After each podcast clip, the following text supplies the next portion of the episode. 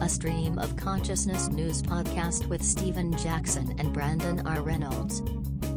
It's Thanksgiving week. That means uh, any number of iterations of things, but probably some version of your family, your friends are getting together in a place to rehash old grudges or enjoy the love of one another, which again, Yeah. from a year ago was, uh, you know, it was a little more fraught and possibly non-existent. Yeah. No, I mean this each other at all. there's probably a lot of for a lot of folks this is this Thanksgiving will be kind of the reboot of the Thanksgiving holiday um after this crazy experience we've all went through and we all are I mean like, currently going through, right? Like there is no Mhm. end. Um so I I- I think it is appropriate for us this particular week to reach back into our archives and share with our listeners a fun little conversation that we had uh, about a month ago. Yeah. The idea that had been percolating in my mind for a while as travel was firing up again was how special travel was and the reasons that we do it, and how travel had been imbued with this kind of importance because it had been taken away from us for so long. And then in thinking about travel, I thought, well, what are the reasons that people travel? Uh, and that got us into this whole conversation about going to places that are special and therefore calling them pilgrimages, where it's more than just this transactional, I got to go here for this thing, but it's there's some inner journey that accompanies the external journey. And in that case, this conversation happened about the city of Toronto. Toronto in Canada. Yeah, it is in Canada. As we find out, it is in Canada. So, yeah, we're going to play uh, this conversation that we had, and you will hear what is normally my beautiful voice, but filtered through the rough frontier Wi Fi of Yep. the state of Ontario, Just scrappy, scrappy journalist on the road style. the pencil tucked behind our ear. And so, yeah, so stay tuned. We're going to be talking about uh, hotels, baseball teams, public fornication, pilgrimage, ziz, my dad. The insane cost of Hawaiian real estate. Indeed. So Here we go. here we go. I am in Toronto, Yeah. Ontario, Canada. Transmissions from abroad. Transmissions from abroad, yeah, yeah, certainly from across the imaginary yet very delicate national lines that separate us one from another. Okay. And you continue to be in Los, Los Angeles. California. Yeah. Did you see the the red line that cuts through the forest when you flew over? Mhm. The map, the political line. Yeah, and what's wild is that it actually goes over the lake. I remember when I was a kid, the first time like that I can remember crossing like a state line. It was like a really weird experience. You sort of when you cross a state line, you imagine when you're a little kid that there's going to be an actual line there. And then suddenly you're just like magically are in this other state. Yeah. Oh, yeah.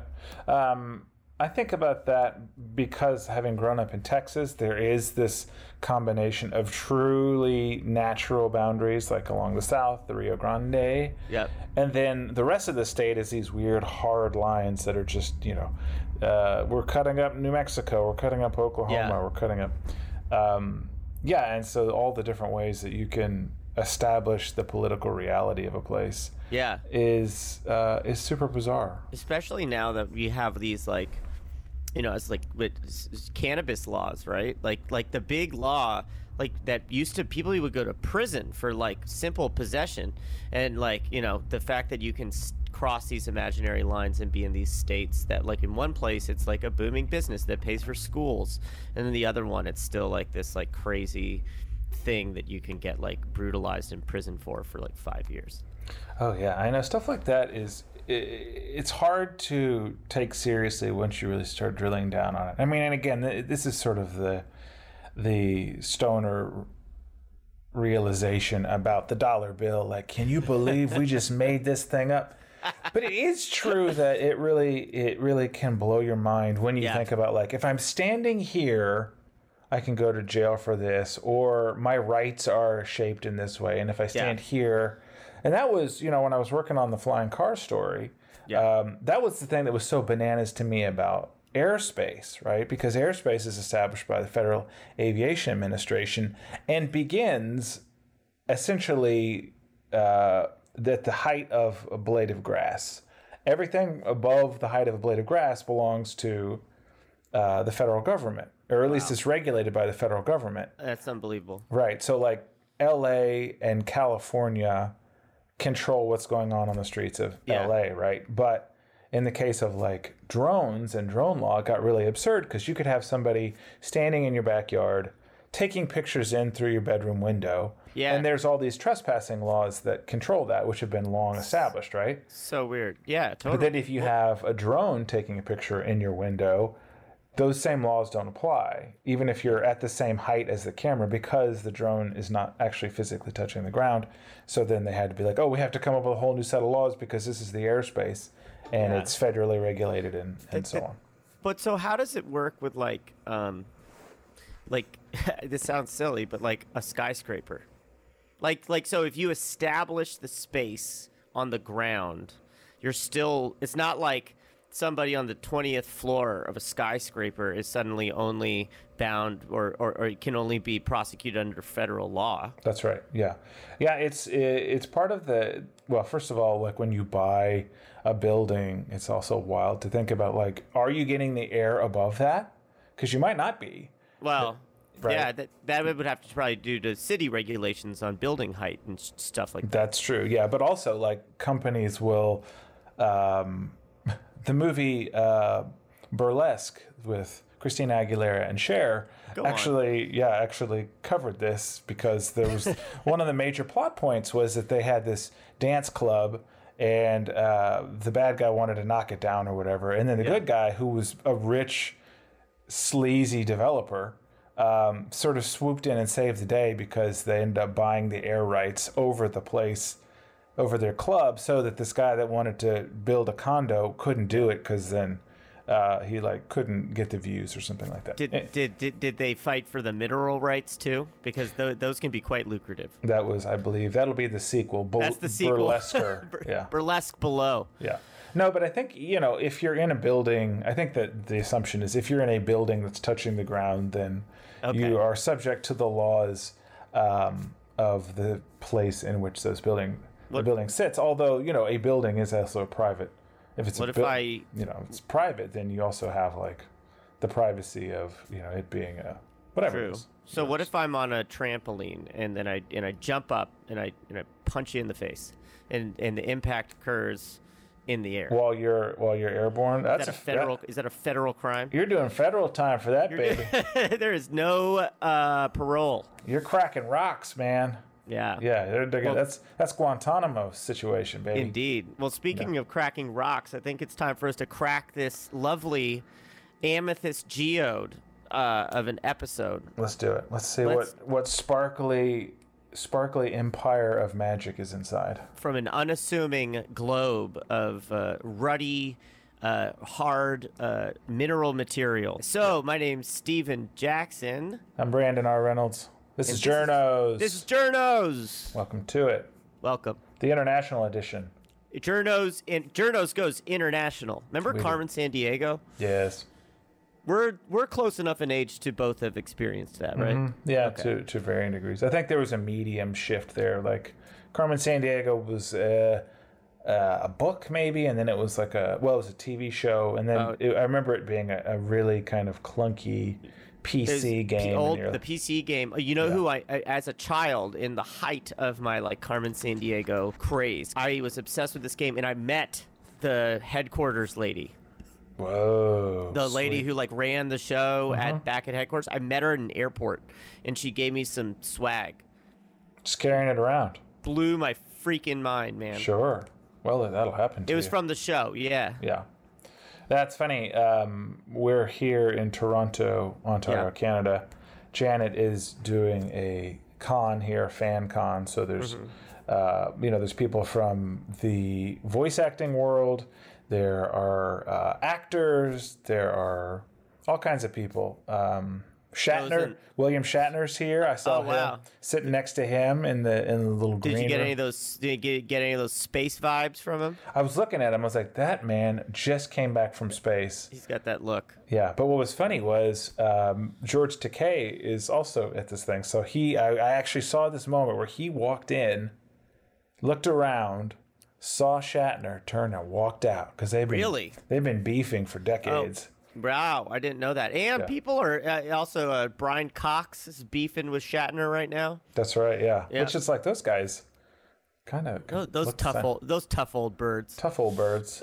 Yeah, yeah, yeah. But it's wild. Um, you had asked me before, kind of, if there were any observations about Canada, and you know, Tell me about Canada. Yeah, what's Canada? Uh, what's Canada? Indeed, Yeah. it is a nation of good-hearted people, as near as I Mm-hmm. Yeah. can tell. Toronto is um, a bit of a chameleon city, like I think a lot of big cities are. There's a downtown, but it quickly shades into beautiful tree-lined avenues. We're in the Yeah. middle of fall, as you may remember from a previous episode. It is one of the raccoon capitals of the world, although we haven't, haven't seen any raccoons, but have seen a lot of iconography about the raccoon. Really?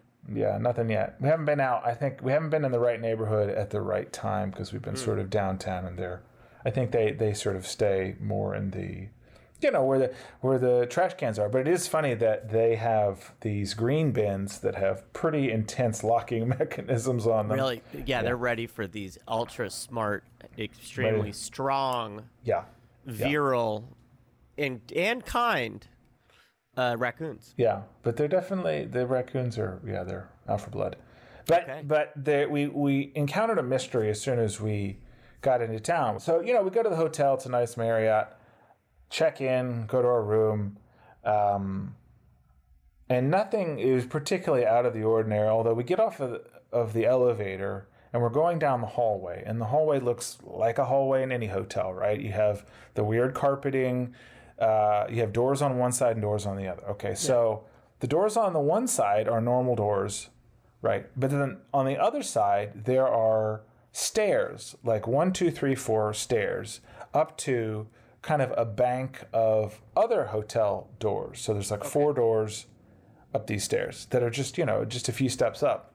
And then a little further down, there's another set of stairs and another bank of rooms and so on and so on.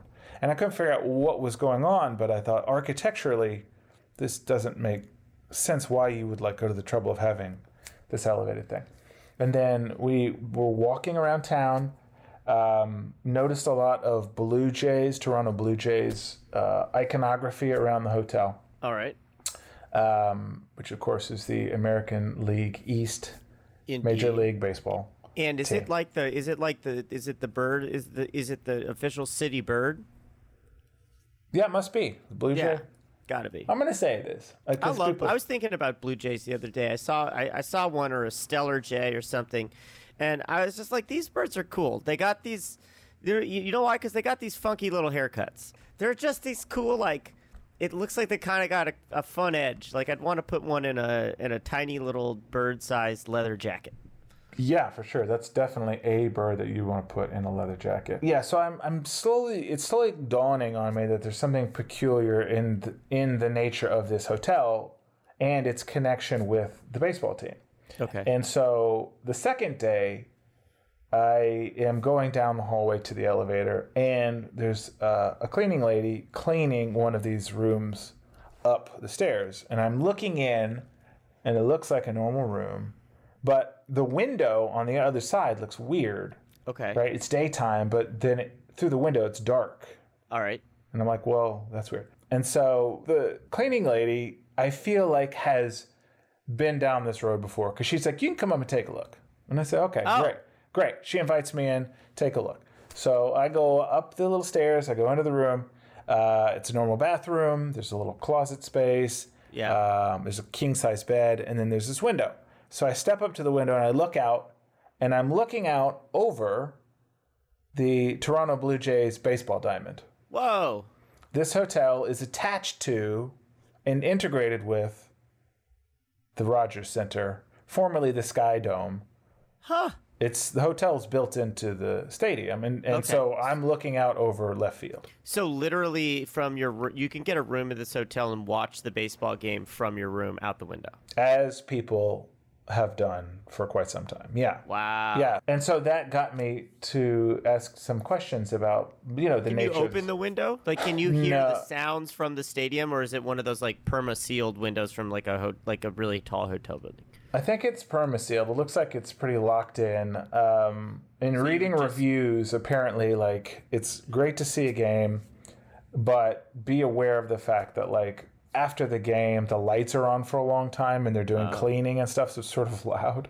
Yeah. You're, you know, you're. I guess you would just toss on the radio announcer, watch the game from there, but then you also get to bring all your own beer and food. Yeah. Oh yeah. Yeah, and um and so, you know, this has been the stadium has been in existence since 1989. It was built called the Sky Dome. Before that, there were a number of teams like the Toronto uh, Argonauts, which is like a Canadian football team, and they were playing in this in this stadium. And very famously, there was a, a bowl game that got rained out, and so everybody just got soaked, and that became called the the Rain Bowl. And at that point, um, uh, at that point, there were the the day after there was uh, a bunch of people had attended like a, a rally afterward, and they start chanting, "We want a dome! We want a dome!" Mm-hmm. And then so that was eighty two. Fast forward to eighty nine. They got the dome. Build a dome. They this is the first fully retractable dome in major league in sporting period anyway. Interesting. Mm-hmm. And they so they built the dome over, and also, I mean, it gets mighty cold up there. You'd think that they would have just led with the dome. Yeah, well, you would think that. The idea to have open air at all is kind of bananas. So they built this whole thing, and there's this whole story about like all the, as you can imagine, a big, Yeah. a big transaction like this. Speaking of land rights and so on, uh, it was very uh, ornate. There was a lot of like possibly backdoor deals, backroom deals, not backdoor deals. That's a whole different thing. Are, are there backroom deals in Canada? I feel like they're so good natured and above board. Yeah, oh yeah. They call it the back parlour deal or something. I don't know. um, but then in 1989, they have the opening ceremonies for this thing, and they roll the dome back in a glorious display of its amazing power on these giant, like train track wheels, and just this huge thing happens. And it's raining, and so the crowd gets rained on, and so the crowd starts chanting, "Close the roof." Close the roof. Yeah. but they don't close the roof because they're like, we paid for this damn thing. We got to see that it works. Whoa. So yeah, so it's uh, it's a very famous um, institution. It was called the Sky Dome, renamed the Rogers Center in 2005. The company that owns the Blue Jays is Rogers Communication. They bought it. Um, so think about this, Stephen. Lay on me. Yeah, so you can rent a room and watch a game. Yeah. It's a hotel room. There's a bed. The bed's right next to the window. Yeah. Uh, you know how people do in hotel rooms. So oh. Oh yeah. I trust you can imagine where I'm going with this. One of the things Go that on. you quickly discover when you start looking up stories about the hotel attached to the Sky Dome slash so- Rogers Center. I, I feel like it's something untoward. A little bit, a little bit. I'll um, I'll allow uh, UPI to tell the story. This is a story from May 1990. Some baseball fans think the Toronto Blue Jays' retractable roof Sky Dome home should be renamed Sex Dome after fans watched a couple make love in a hotel suite that overlooks the playing field. Tuesday night, during the team, team's 4 to 3 loss to the Seattle Mariners, those with binoculars could see an older man and a buxom blonde woman having sex in their suite. Stephen, the incident Tuesday follows one several weeks ago where a male guest in the hotel, built into the Sky Dome itself, masturbated in the window of his suite in front of thousands of Blue Jays fans. Police went to his room, but no charges were filed because he thought the window was fitted with one way glass, Oh. said the Sky Dome spokesman. Yeah. A lot of gla- a lot of guests think it's one-way glass," said this guy. Um, we're looking at putting tent cards in the rooms, telling them it's not, and getting them to sign waivers when they book in," said David Garrett. Garrick, Skydome Okay. spokesman. Okay. Okay. Loving Yeah. it. Yes. Um, and then here's another comment. Quote, we have a unique product here. Obviously, in hotel rooms around the world, who knows what happens? But here, it's kind of like a fishbowl, said Dan Woodburn, director of operations for what was then the Renaissance Hotel. Now it's a Marriott. And I asked the front desk, uh, do they have to sign a waiver? And they said, yeah, we have to sign a waiver. We asked guests who are staying in those rooms during the games uh, to sign this waiver, essentially acknowledging like you're going to behave yourself. You might end up on camera, so watch what you're doing. What are the bullet points of that waiver? I That's ha- what I want to know. Yeah, like I- like specifically yeah. like can you like could you okay, let's say you're not going to, you know, um, you know, make love in front of an audience of tens of thousands. Okay, that makes sense, right? That's Now, but what if I wanted to get a big tub of Vaseline and I wanted to just rub it all over my torso? Yeah. None of my unmentionables. I'm keeping my pants on. You know, Mm-hmm. come on. But I just want to just. I, I'm not I- accusing you of anything. Hey, come on, come on. Hey, yeah, uh, hold, hold, hold the peanut gallery. Sure. But anyway, so I, I, I, I lube up, and then I just sort of go starfish onto this glass, and I just start sort of moving back and forth and undulating, Yeah. leaving a, a greasy stain back and forth, right? And I just Yeah. want to do that every uh, every three minutes on on the on the three for the remainder of the game. Yeah. That's that quite. That's that's a seven inning stretch for. That's I'll I'll give you Sure. a seven inning stretch. Yeah. Yeah. Uh, um, is that within the bounds of acceptable behavior? Yeah, I think again. I, I think here again we're we're we're bumping up against certain qualities that differ from place to place. Yeah. you have these social contracts that are established. This is, I, I feel like very much of it is is up to the judgment of the hotel, right? What Mm-hmm. or or to the broadcasting public. I feel like you can't just have sex. yeah. Uh, masturbating is out, so like a lot of sexual. Probably you can't, you know, shoot up. I mean, I think there's Could you? Yeah. I mean, Canada with their famously lenient and progressive drug laws, but uh, yeah. I mean, maybe what isn't the thing with pornography like? You can't. I don't. You know when you can't see it. You know it when you see it, and that like doesn't that like have like legal weight or something? Like doesn't don't isn't that brought up in pornography like cases all the time? Like Yeah. you don't. I feel like it's like it, uh, it it's an official thing about how to say what's pornographic or like yeah, could you get the room and then just like put up a bunch of like modern art that's like pretty Yeah. edgy? This is great questions. Yeah, if you so there are 70 rooms overlooking the field. So an interesting experiment is to rent out all the rooms Yeah. and put a different installation in every room Yes. to field test it from you know from kids playing with puppies on the Yes. one side to just hardcore bondage pornography. Profane, yeah. yeah, the the truly profane, the you know the the kind of Cuz like Marquis de Sade stuff. Because like a kid can go, like an eight-year-old can go into like the MoMA, right? I guess you'd have to be a few different things. You'd have to be motivated.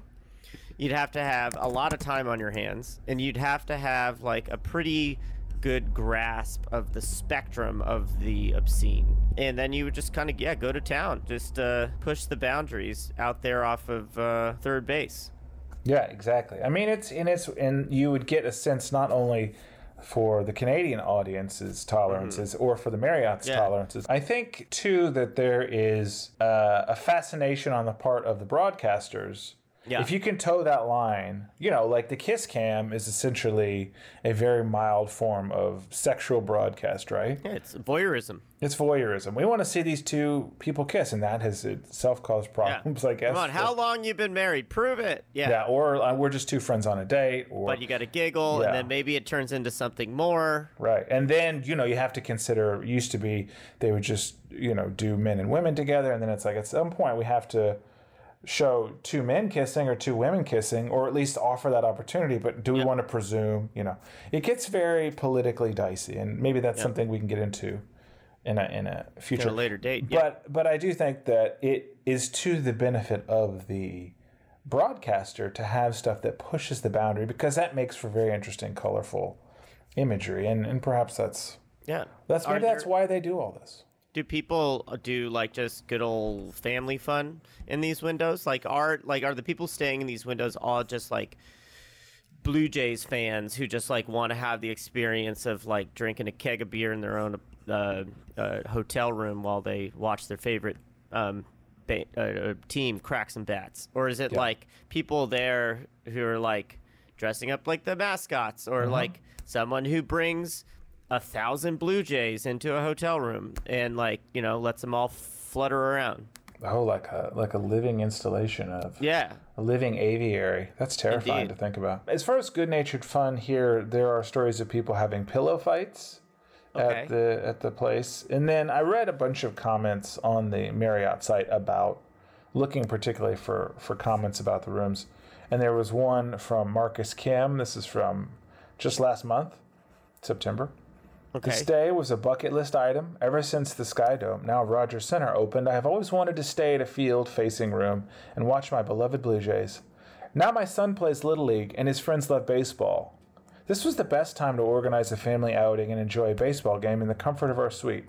It is something I dreamt of, I ever dreamt of, and more. Uh, we stayed in a two level suite with an incredible view of the field. I had a hard time sleeping that night. Stephen, not because the bed wasn't comfortable, What because it was, but because I didn't want to miss a moment of such a memorable stay. Yeah. He kept peeking out the window and staring out at the field that created so many memorable moments. That sounds both heartwarming and somewhat insufferable. Like, just stop, come back to bed. I can't Come on. sleep. I'm living there. Can't sleep. You can't sleep. You got too much. Yeah. I Yeah. mean, Yeah.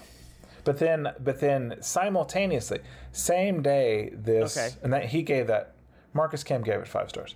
Marcus Kim can't get enough of this. Uh, he he's he's part of the action in this. Loves it. I think Love that's that that's one of the sayings. Be, you're here at the Toronto Marriott Center Hotel. You're part of the you're part of the action. You're right there in it. You, you too could stay in the in a room that someone famously had sex in in 1990. Indeed. But then, meanwhile, same day that review was posted, a review was posted by commenter named Nad in AD. Uh, One night stay for the Jays game. I had requested two dental kits and body wash through the app, but none was left for us. okay. I requested a low floor as I don't like elevators and was not accommodated accommodated with that either. Four stars. Uh, so experiences vary. Experiences vary. Mm-hmm. Uh, apparently, according to Melinda B on TripAdvisor, two stars. Bugs in bed. Mm. That was that. And that was last week, man. Yikes. Yeah. My experience with this has been entirely pleasant so far, except for the, as I just narrated to you, the extremely disorienting existential experience of trying to figure out what was going on um, with these mysterious rooms. Uh, but what I want to ask you about now that you know uh, some of the story of the um, the Rogers Center, formerly the Sky Dome, Yes. connected to the Marriott, um, is it got me thinking about these people who come to places like this who want to get a room or what's called a party suite, which I believe is uh, there are rooms that they said they took the furniture out of and they called a party suite. Oh wow. Use your imagination. So you just go there to not even sleep. You just get all your buddies and you just go into the room. I mean, that sounds fun. Okay, go on. There you go. It's it's Yeah. made it's made for you, Steve. Do they have do they have blinds? So yeah, like you can, they you, got curtains. You can close the curtains. so you could you could do your business and then right after watch a home run. yeah, so to speak. Okay, go on. Yeah. Well, I just wonder. It got me wondering about the idea of pilgrimages and, you know, going to a place that's very important to you. Like in the case of Marcus Kim, he loves his Blue Jays. He's had this idea. He's been watching games since he was a little kid. Now he's got his own children. They're playing Little League. He wants to go and stay in the hotel and be able to open his window, to open his his his blinds onto this this living vision of Yeah. this thing that he associates so much with, you know, some sort of spiritual depth. I could see it. Anyway, so it got me thinking about yeah pilgrimages and and you know there's there's of course you can look up story after story on stuff like Lonely Planet, seven pilgrimages every sports fan must take. You know, like to Churchill Downs, Wimbledon, where golf is from, and a place they play Yeah. rugby in Japan, and so on. And you know, and I think that's all wild, but um, but I was wondering if if you have any pilgrimages that you have taken that Mm. That were important to you in the same way that sitting in the hotel room uh, watching the Blue Jays play was for Marcus You know, you know, I actually had a very interesting one uh, uh, earlier this month. I'm glad you asked. Uh, so Laura and I recently went to uh, Oahu, the island of Oahu, uh, down there in the South Pacific, and um, it was a wonderful time. Uh, it's a very small island, so we were staying on the North Shore, but you can go down into Honolulu quite easily. Uh, my father was actually he grew up in Honolulu, right on the other side of Kahala, uh, of Diamond Head, in a neighborhood called Kahala, and uh, he moved there at a very interesting point in time. Uh, he moved there in the year uh, 1940, I believe, uh, and he was right around three years old um, when the Pearl Harbor attack occurred. And he actually saw Pearl Harbor with his very own eyes. And he Whoa. has actual memories of being about three and a half. He was, I guess Pearl Harbor was December 7th, 41. So he was about three and a half. His birthday's in March. Uh, he's born in 38. And he, um, he saw, he's, he could see the actual faces of the pilots. They were so close uh, flying over his house uh, on the way to bomb Pearl Harbor. And um, I just growing up, I I was sort of just inundated with these uh, like these mind blowing stories of my dad's upbringing in.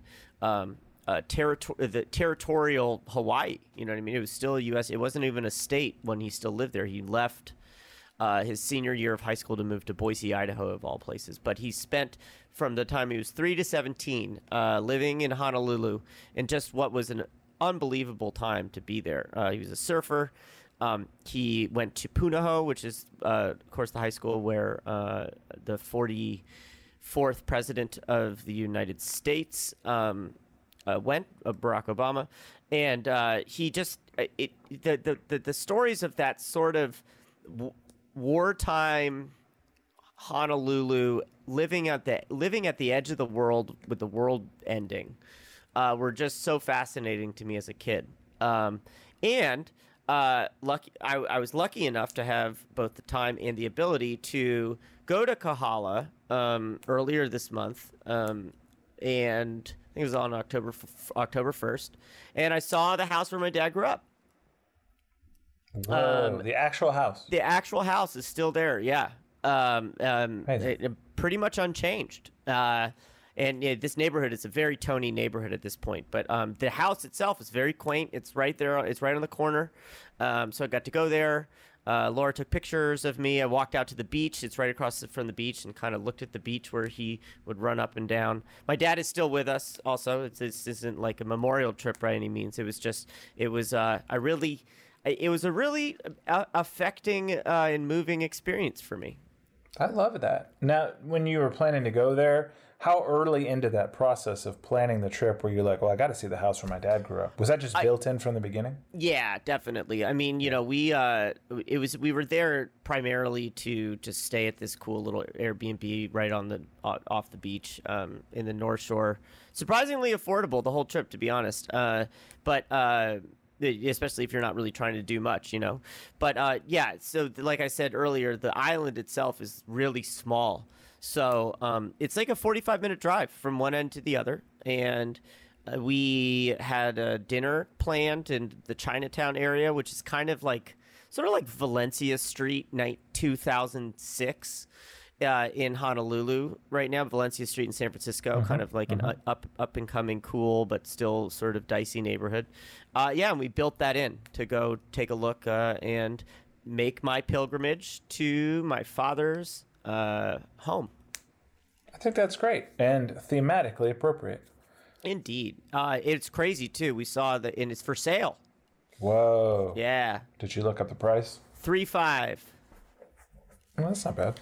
3.5 million? Yes. Oh, I, was, I guess I was thinking $350,000. God, God, no, no. 3.5 million. dollars. Yes, yes. and it's for like a cottage. It's crazy. Wow. wow, wow. Yes. Um. That so- also, by the way, that's you get that's a double. That's a double whammy. Not only is it a personal family pilgrimage, but it's also technically a sports pilgrimage because of the surfing angle. It, oh yeah, definitely. I So mean, good for you. world renowned. Yeah, it was. Uh, it was my yeah. It was uh, all around a, a very cool uh, pilgrimage.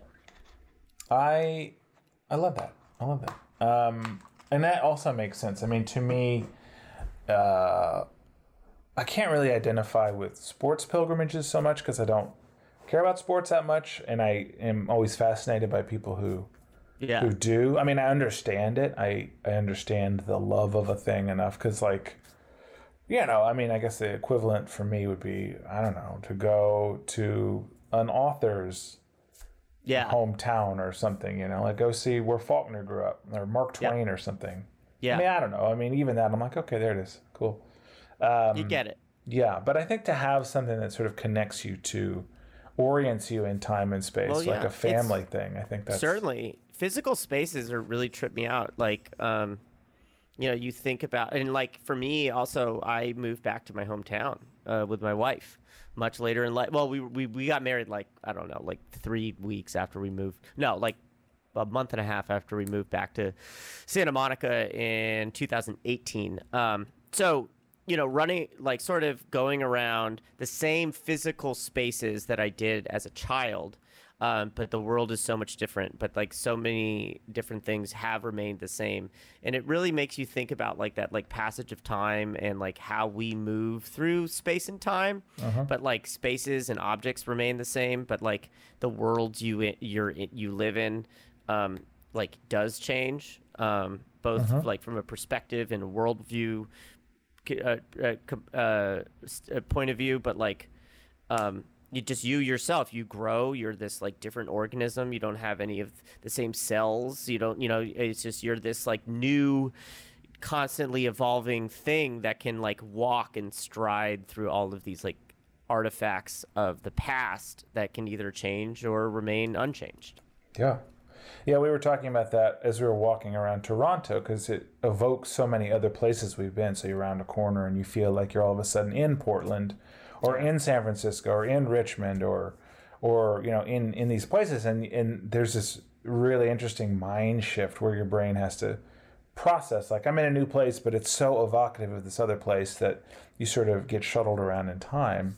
And uh, and you know that's one of the great things about about traveling anyway is is to not only see new stuff but to see the way that it has a dialogue with other places Yeah. that you've gone. I was thinking about the other day um, I, some memory I had from from when I was a kid and and I think it was a memory of a place. I, I think it was a memory of it was something that was called up by a song that I had heard, and I remember so distinctly hearing that song played in my mom's swamp green Buick Regal in ah. you know in the the early to mid '80s or whatever. So cool. And having that memory is is peculiar because not because like oh I remember this thing that happened, but for the first time I realized I'm I'm actually remembering a different person. Like I'm remembering a person who doesn't know the stuff that I know. So I have in order to remember that person, I have to close off the entirety of knowledge that I've accrued since then. And so you it's it's sort of the closest you can get to being inside of another person's head. Like remembering the perceptions I had at that time. Wow. Remembering the things that I knew and the way I felt and like, you know, the fears that you have as a child and all Yeah. those things. And thinking like that person is is is a different person. Is that Totally person is a different. different brain. It's a different set of experiences. Which you- Yeah. And um, and so that's physically why and experientially. I mean, psychologically, emotionally. It's kind of you just made me think about another weird thing. It's just like as kids, like how narrow our worldview is. Your experiences are so limited, and your in your movement and ability to travel and see things and understand things is so restricted, both in like intellectual capabilities and like just like the fact that you don't have a car, and like so like you have this like the everything you know about the world is so much smaller back then um you know and I- it, I i don't know. Do you think it's better or worse? That the world seems smaller. do you think it was better when the world was smaller and more simpler or are you happy to be in this complex kind of like shit show of like emotions and despair and like highs and lows and like knowing all the messed up stuff about the world? Do you think you're better off because of it Yeah, I mean, yeah, I think so. I think there's, uh, I think there's a fullness to experience that goes beyond happiness or sadness. I mean, with Janet and I talk about this a lot. Like that, it's so weird that so many of the experiences we have now are what we call happy sad. Like there's, Yeah. there's some kind of it evokes some memory of some lost time or lost person, and it's not nostalgia. It's just it's just the awareness of the passage of time, Yeah. and the sort of beauty of this life that's been lived heretofore. Um, and so it's a, just a combination of all these feelings. I mean, I think when you're a kid, uh, things are so much simpler. You know, Yeah. good is good and bad is bad, but things can be really awful. They can be really great, and that just becomes more and more complex, and it becomes harder and harder to define. You know, it's Yeah. it becomes to think of another thing. It becomes like a hyper object, a concept Mm. that essentially means um, something that is so big that you can't wrap your mind around it. you Yeah. know, climate change or whatever. Yeah. Um, and in that case, I think too, like, yeah, the experience of being a person as you get older uh, becomes like that hyper object. You can't just see it in any one go. You know, it continues to change, it continues to shift. You round a corner and it feels a different way. You have access to older memories. And then, too, like the idea that you can contain this younger self and maybe call up those older kinds of happiness is also sort of remarkable. Um, Certainly. Yeah, I, I, I'm I'm all about the the the depth and the and the and the pain for for the uh, for for all the other good and stuff and the richness of experience. I I do believe that the squeeze is in fact worth the juice, uh, with all of that kind of hard hard weird life stuff. But I think that it's also interesting is that what I think is rather remarkable here because I'm not saying interesting anymore is uh, that person and all of those experiences you have are also this interesting kind of like self narrative that you tell yourself to piece together Yeah. a through line and a timeline to make sense of your own past. Whereas, like, there's a lot of different things that have happened. And then, obviously, in therapy, you sometimes are like, oh, wow, this way I thought about something for so long was actually different, right? And it's because I've been, like, sort of ha- creating this alternative narrative about the way like who I was back then and how I got from point A to G. But like in real in reality maybe it was different, right? And then like so there's all of these like weird little threads that you can pull or follow like back into the past that still lead objectively to you your your same person, but the narrative of who you were and your own self-reflection of that person could is constantly changing and can change you know, Yeah. both in every passing moment.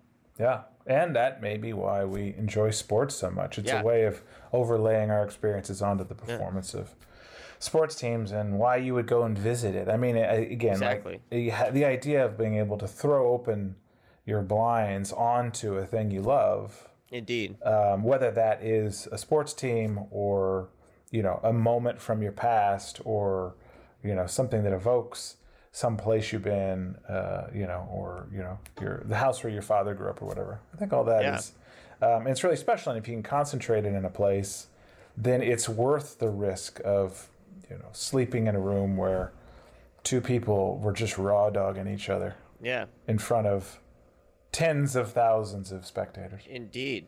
Yeah. Um, yeah, and I guess what I'm really trying to say with all of this is uh, go Blue Jays.